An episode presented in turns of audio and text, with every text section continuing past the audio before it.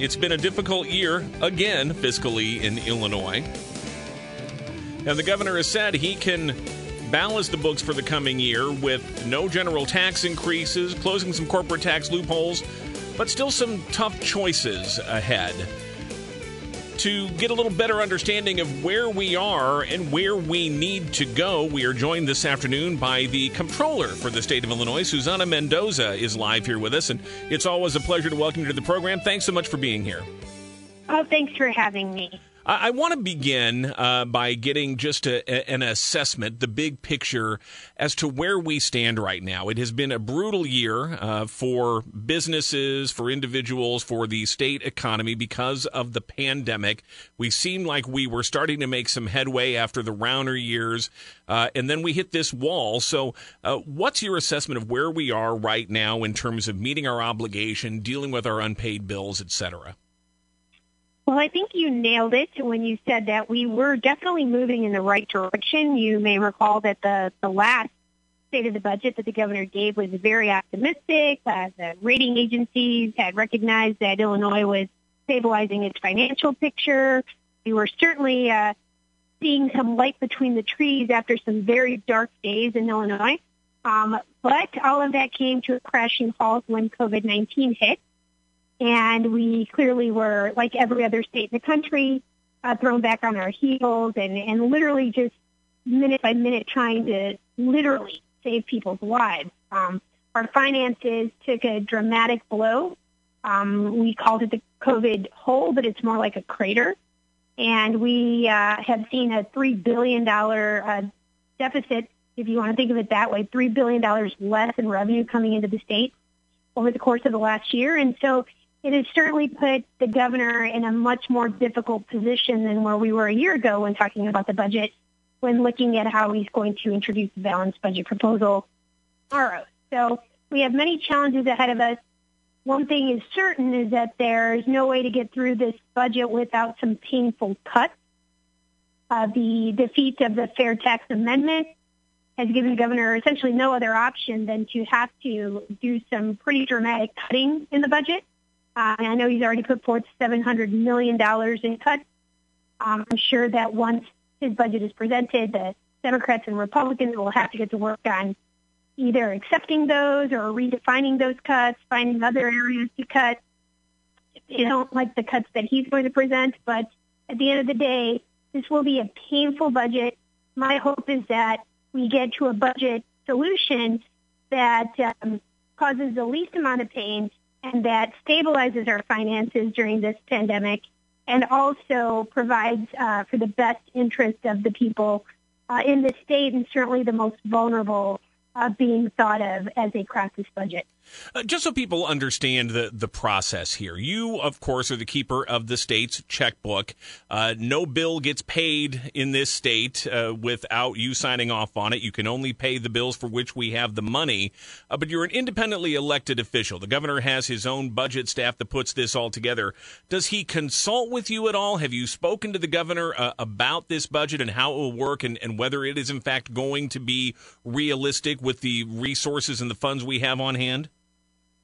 Sure, of course. I think uh, one dramatic difference between this administration and the prior one is that there wasn't a single uh, elected official uh, in the financial world, whether it was myself or Treasurer Frerichs or even the Attorney General or, or you name it, the leaders that actually had an open line of communication with the governor's office. And, and that's not through our fault. I mean, we tried, but we couldn't even get a, a call returned. And and it's a much different environment today. We have these tremendous challenges, but at least the one challenge that is no longer there is that there is an open line of communication between my office, I'm sure I can speak probably for the treasurer here and every other constitutional officer, that Governor Pritzker does return calls. Governor Pritzker does listen to disagreements, and we work them out.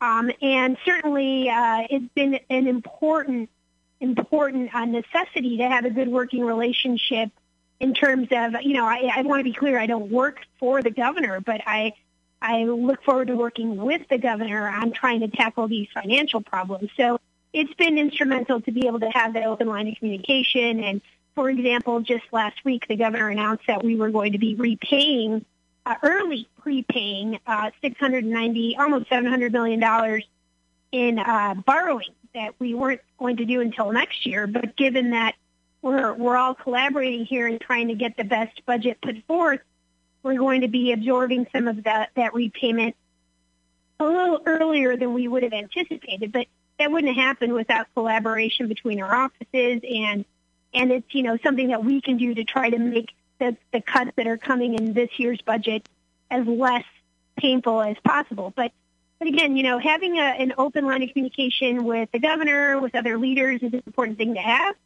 and it, it, it does exist today. And and I hope that um, the legislature is just as eager to work with the governor, whether they're Democrats or Republicans, to put the people of this state first and to make this next budget as um, as you know hopeful as possible. It, it's going to be very very difficult given that we have so many financial constraints, um, and there's no such thing as a painless cut, as you know. Uh, the point here is to come together and determine who has the best chance of surviving the very necessary cuts because they're going to happen. And really with with without passing that fair tax amendment we just don't have enough revenues coming in and we have too many expenses. And therefore to balance the budget, cuts are going to be a critical part of that. Comptroller Susana Mendoza is here with us this afternoon, um, and as you noted, uh, the the level of cuts that would be needed to balance this budget would be, in fact, painful. We don't know yet exactly where those cuts will be made.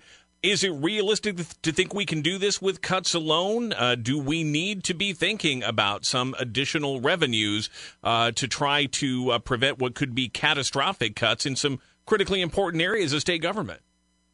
Well, the governor has already said that he will not be raising taxes. Uh, the legislature has also uh, come out publicly and said that tax increases are off the table in this legislative session. So yes, the alternative to that is going to be cuts. There's just no way to introduce a balanced budget and to pass a balanced budget without significant and painful cuts. I do think it's important that the state learn to live within its means. Uh, Governor Pritzker has outlined $700 million in cuts so far, and certainly think that's a good start.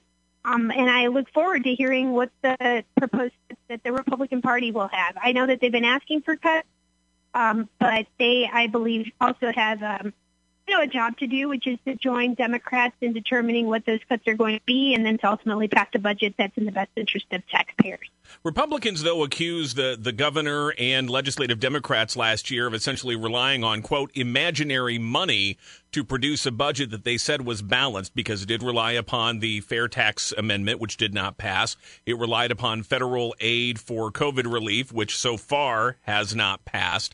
And so, um, uh, are if the budget that is introduced tomorrow has some of those same techniques to it to call it a balanced budget, but it's relying on money that we don't know for sure we're going to have. Is that, in your view, indeed a balanced budget? And, and are you compelled to speak up if, if it has some of that component to it?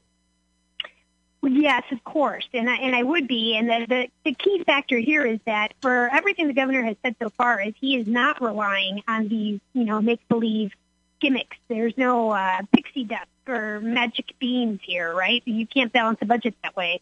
Um, he, as a matter of fact, has gone out of his way to say that they are not including any potential federal stimulus dollars uh, that might be coming our way, which we have a strong uh, belief that we will see some help from the federal government. But nonetheless, none of those potential um, influxes of revenue are going to be put towards this particular budget presentation. So I think he's doing the right thing. You can't you're not supposed to do that, and you really can't uh, pretend that you're going to have revenue coming in and and account for that in this year's budget. So that is why the governor, I think, to his credit, um, you know, it has to be commended for making the tough decision of putting forth $700 million so far in cuts to this budget.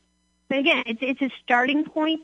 The legislature is going to have to come together to figure out what that final number will be in the absence of a revenue increase, in the absence of, of a structural deficit being somewhat healed by the Fair Tax Amendment um, you know, it's gonna it's gonna come down to cuts, and it's going to be a painful budget year.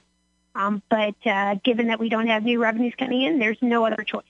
To the extent that you can uh, share some of the advice you have given to Governor J.B. Pritzker, what, what in your view is the most important thing Illinois must do to get us on a path of sustainable financial and fiscal stability?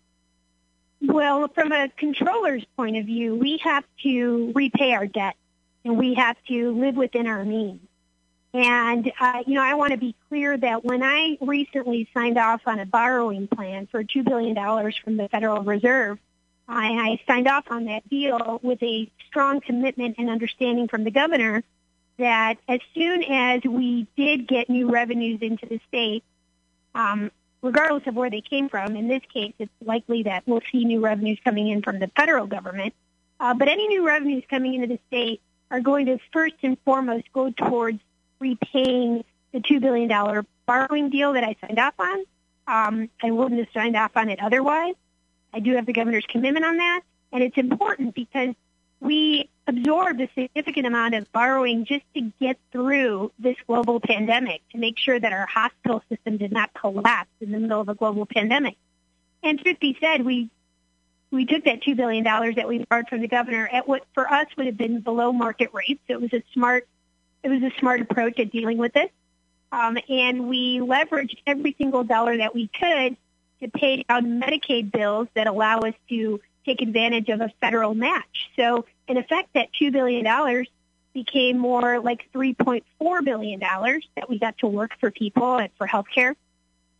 But again, you know, the agreement for me to sign off on that was that we needed to be responsible on repaying that debt first and foremost. So I guess it's important that you hear me say that any new money coming in from a federal stimulus package, there's not a single legislator that should get excited or pretend that that's new money because those dollars are spoken for. It's not like anyone should get excited that it's Christmas morning and there's a bunch of gifts under the tree or there's a brand new Lexus with the big red bow in the driveway. The fact of the matter is we're just hoping that our pickup truck for the family doesn't get repossessed, right? So that's essentially probably the best way I can describe it. Any new dollars coming in, they are spoken for. We have an obligation to be responsible with our debt load. And when we take on added debt, we have to repay it as quickly as possible.